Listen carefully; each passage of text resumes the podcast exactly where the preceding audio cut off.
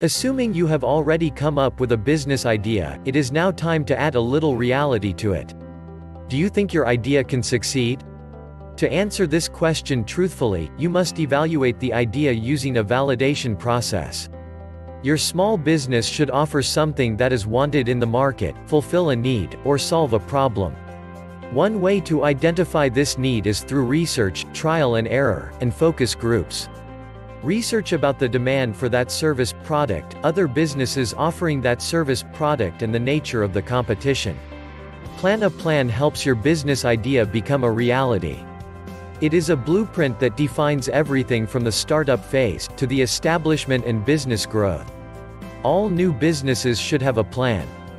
Business plans differ depending on the type of business.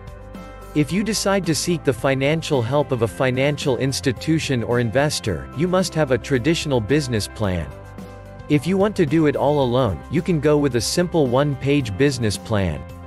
Plan your finances A small business may not require much money. However, initial investment is still necessary and the means to cover operational expenses before profit starts coming in. Estimate your startup costs and expected operational costs for at least one year. Detail this data on a spreadsheet. Once you have the estimated number, use any of the following ways to fund your business, crowdfunding angel investors small business grants small business loans financing select a business structure your business can either be a corporation, limited liability company, partnership, or a sole proprietorship. The entity you decide on will affect the way you file your taxes, your liability, your business name, and other things. You can always change the structure later.